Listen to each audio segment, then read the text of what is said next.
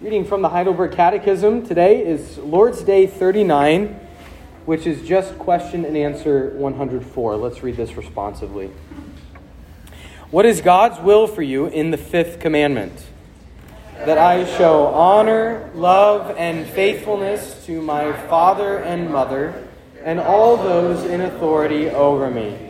Submit myself with proper obedience to all their good teaching and discipline and also that I be patient with their failings. For by their hand God wills to rule us. Let us pray. Almighty Heavenly Father, we ask you to look upon us in grace as we look away from ourselves into the face of your Son, whom you have appointed our mediator and Savior. As all the treasures of wisdom and knowledge are in your Son, Guide us by your Holy Spirit into the true understanding of the doctrines of Christ. May our meditation upon his truth produce in us the fruit of righteousness to the glory and exaltation of his name, the instruction and edification of this congregation, and the salvation of the lost through our witness. We pray this in the name and favor of your well beloved Son, Jesus Christ, and in dependence on his Holy Spirit. Amen.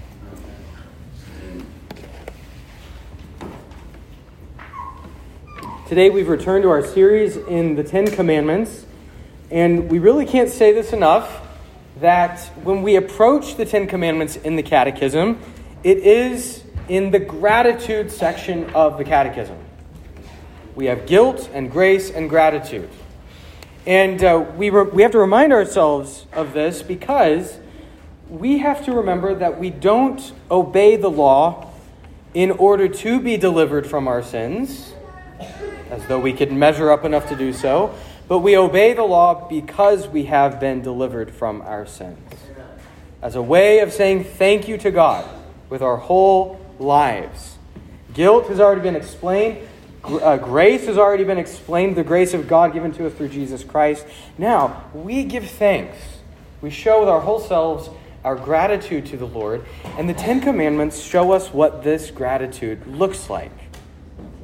It is our guide now and what the old theologians used to call evangelical obedience, meaning it's not slavish obedience. We are no longer slaves, but sons and daughters. We have a gospel, uh, a, a gospel sourced obedience now, and the Ten Commandments are our wonderful guide in the Christian life. What does that gratitude look like? It looks like loving God and loving our neighbors we have those two tables of the law. Well, we arrive today at the fifth commandment honor your father and mother. And so we've arrived at the second table of the law. Now, all the commandments, when obeyed, are offered to God. But it is commandments 5 through 10 of that second table which especially show us how to love God by uh, fulfilling our duties to our fellow men and women. And so uh, we, we recognize here that among our neighbors are our parents. And there is a, a righteous way to interact with those who are in authority over us, whether our actual parents or more broadly, those who uh, exercise a kind of parental authority over us, symbolically speaking. But first, we have to recognize the ground of this commandment, and that is that God is our Father. God is our Heavenly Father. The Catechism answer here uh, has parents and all those in authority over me in mind when it says at the very end, For by their hand God wills to rule us. Now, we may not like that, but that is the, the teaching of Holy Scripture. God has not left this world to anarchy. Uh, we, we see what it looks like from time to time, what it looks like when God gives people over or nations over, even just incrementally to their sins. It looks like utter chaos. We, have uh, lived through a couple of years of that kind of thing globally, and the news has shown it to us.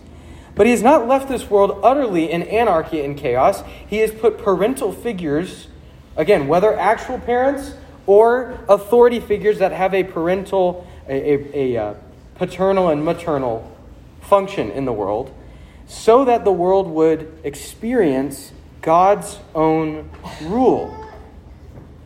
So we don't speak of the fatherhood of God in the abstract, as though he's a father and you know, we'll experience it one day.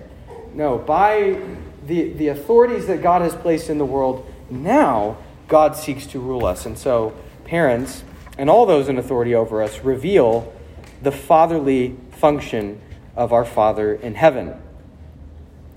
There is a, a certain but very, very limited sense in which we can say that God is the Father of all his creatures uh, believers and non believers, humans and non humans. For instance, Psalm 104 depicts God in, in uh, very paternal, father like ways as he abundantly provides for all people and animals on the earth. It says that all creatures look to him in their season. You know, they, they look to him, he opens his hand, he provides. Uh, whether for, uh, for those who live in the most civilized parts of the world or a lion that no one will ever see with their own eyes. God, in a certain way, with a fatherly care, provides for all people, all animals, all his creatures. But in the truest sense, God is the Father only of his elect through Jesus Christ. We are adopted children of God, the Catechism teaches us in an earlier part. We are adopted children of God by faith in Jesus Christ, who is the only natural Son of God. He's the natural and eternal Son of God. We are adopted by grace for the sake of Christ. God has brought us into his family, into his household, and Jesus himself tells us to call upon God as our Father. Isn't that interesting? That when the disciples ask Jesus, how should we pray? What was uncommon in the Old Testament, which is to call God Father, is now central to our prayer life in the New Testament. You call upon God as your Father. Now, this is where we have to start when it comes to obeying this commandment. All authority comes from God. All authority comes from God. If it is true authority, then it comes from God Himself, and therefore, everyone in an authority position mimics God. Whether they like it or not, whether they use this authority for good or for ill. Because all true authority comes from God. See, it can be wielded in wicked ways, but the authority is from God. They have a parent like function that God Himself has given to them. And this is especially true, obviously, of parents with their own children. So God is our Father, and that is the ground of this commandment. Secondly, parents are to be God's representatives. Um, we've already be- begun to speak about this very thing. And here, because especially we'll, we'll handle this commandment in various ways in years to come, we're going to get to the basics of it today, since it's the first time we've looked at it together, and focus here on that relationship between parents and children rather than the broader category of all those who are in authority. Okay, so we, we put that in the shelf of our mind. We remember the commandment has a much broader uh, scope to it. That's something that we could look at in Scripture together, but we'll save that for another time. And the second thing I want to say, by way of a qualification, is that I'm not dealing today with exceptions. There are always exceptional things that, that come into our families. We have difficulties with the parental and child relationship of all sorts, some in our control and some not. And so I'm just not speaking directly to the exceptions today. I trust that the, the exceptions not only prove the rule and the norm, but also that our, our experience of those exceptions, which are usually painful, um, are, are clear enough. Okay, so we're dealing today with what are the norms, the broad categories and scope of this commandment. And the, the norm is that parents are to be God's representatives. There are especially two passages in Paul's letters that speak to this. One is in Colossians 3 and 4, which we read, and the other is in a parallel passage in Ephesians 5 and 6. And what we find there are that our earthly relationships are meant to paint a heavenly picture. Kind of all of our relationships, but especially the relationships within our own households. So Paul makes it very clear that in marriage, Husbands and wife, wives are meant to mimic the relationship between Christ and the church. a, an earthly relationship that paints a heavenly picture. Similarly, even with slaves or servants and their masters, it's supposed to be like Christ and the subjects of his kingdom. Uh, an earthly relationship with a, a heavenly picture. Uh, and by the way, the, the rough edges of that command I've, I've dealt with in uh, a, the uh, Ephesians passage in previous time. So just not speaking to the difficulties involved with the command towards uh, slaves and masters there. But it is no different with children and parents. Uh, through mothers and fathers, children are meant to get the best possible glimpse of the love and the mercy and the holiness of God. That's where they are, are given the opportunity to best see what God is like. Earthly relationship painting a heavenly picture. Now, the commandment to honor your parents is obviously directed toward children. You know, mo- mo- the most precise way of handling this is to say the commandment comes to the children. Kids, you are called upon by Almighty God to honor and love and obey your parents. However, the commandment doesn't function properly if parents don't teach the commandment. It must be taught, it must be exemplified, it must be fleshed out in the life of a home. So, for instance, in Ephesians chapter 6, Paul is dealing with this specific commandment, quotes it, and now he applies it this way. He says, Fathers, do not provoke your children to anger, but bring them up in the discipline and the instruction of the Lord. Or in Colossians chapter 3, Fathers, do not provoke your children, lest they become discouraged. So, in two different, in, in two different uh, uh, contexts, Paul speaks directly to fathers and says, Don't provoke, whether to anger or to discouragement. It's almost as though the Word of God reads us, knows something about us that we have trouble seeing in ourselves. Uh, fathers, don't provoke your children to anger or to discouragement. Now, it is, it is true that children must obey their parents.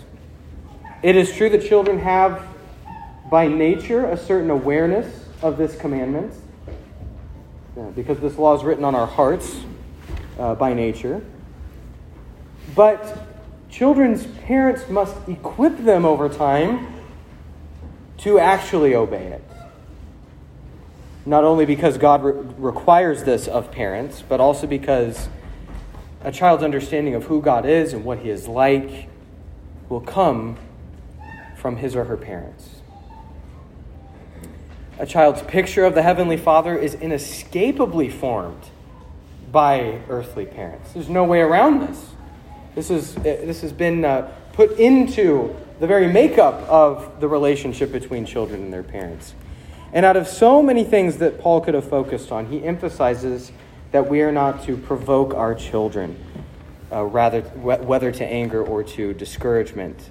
There are few things deadlier to a child's conception of God than these two. Know, anger that leads to resentment, discouragement that, that makes a child feel as though he or she cannot ever be pleasing in the sight of God. And this is also why I think, as we read in Matthew chapter 7, Jesus has this emphasis on the opposite end of the spectrum. If we're on one end of the spectrum, which is provoking to anger and discouragement, on the other end of the spectrum, Jesus says, Even you who are evil know how to give good things to your children. That's what God's like. He's way better than you at it, but even you have this impulse to give good things to your children. So give. Give to your children, equip your children, raise them up, show them not to be discouraged because they have a Heavenly Father uh, who loves them. Um, so don't provoke on one end, uh, negatively speaking, and, and provide on the other end of the spectrum. Show what God is like. He's kind and gracious to his children. Parents, you are God's representatives. And through you, children are meant to experience the gracious reign of God. It is a reign. You know, God is the king, and he is holy and righteous. And we are to fear him and to teach our children to fear him, of course. But it is a gracious reign. Jesus Christ reigns in grace on behalf of his people to lift us up, uh, to exalt us in due time. So, indeed, uh, children, kids, boys and girls, obey your parents. Obey your parents. This is pleasing to the Lord. It pleases your Heavenly Father when you obey your parents. Uh, but parents also equip them to carry out that obedience. Over time, with patience, not with provocation, but by providing for their needs. Lastly, we obey this command only through Christ. Only through Christ. If, uh, if your ears are not aware yet, your conscience probably is already aware that you've heard a whole bunch of you musts and you shoulds. Uh, because these words prick the conscience and expose our failures deeply. Uh, I think we all know that um, in exercising our various roles of authority in life, we are constantly failing before the Lord. And we can't hide this. We can hide it sometimes from one another, probably not from our spouses, uh, probably not from our children, but we can hide it from those uh, outside of our homes with some skill. We definitely cannot hide it from God. Um, likewise, kids, this commandment has a lot to do with you. It says to honor and obey your parents, and that's not always easy to do, is it? I have a feeling that sometimes you don't like it when your parents tell you to clean your room or help with chores or stop yelling at, at uh, your, your brother or sister. But the commandment is for you. Even now, while you're young, learn to obey your mother and your father. Show them honor and respect. Be patient with them. Uh, that's absolutely the case here. Uh, so we all have failings, no matter our age, no matter the life stage we find ourselves in.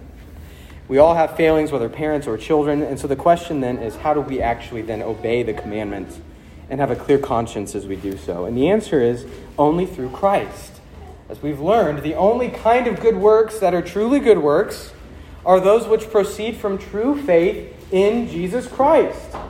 Clinging to the one who is holy and pure, only there, only then can we obey any of the commandments, including this one. You must cling to Christ, and only then will this commandment become a delight to you.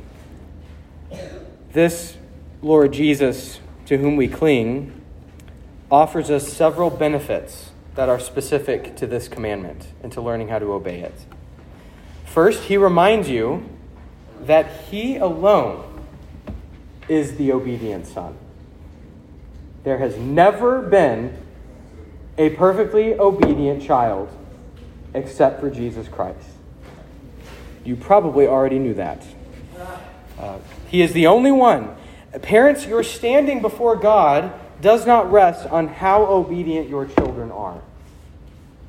Now, it indicates something about your relationship with your kids. That's, that's certainly true. But you're not righteous before God based on the level of obedience of your children. Only Christ is the obedient Son of God. Um, and related to this, your child's standing before God is also not dictated by his or her obedience because Jesus is the only obedient son, the only obedient child. So show your children the Lord Jesus Christ. Teach them that all have sinned and fall short of the glory of God. Only Christ has not.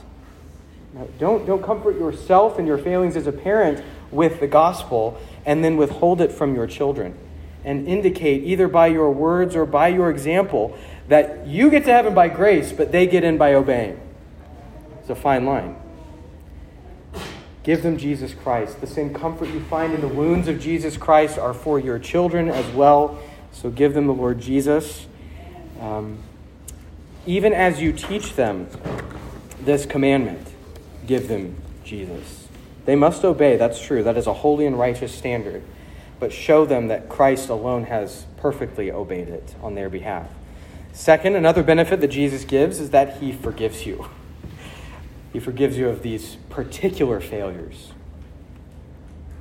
Parents, provoking your children, and mothers are not off the hook here, even though uh, Paul speaks directly to fathers, because elsewhere the parents are, it's shown that they are a team in raising their children.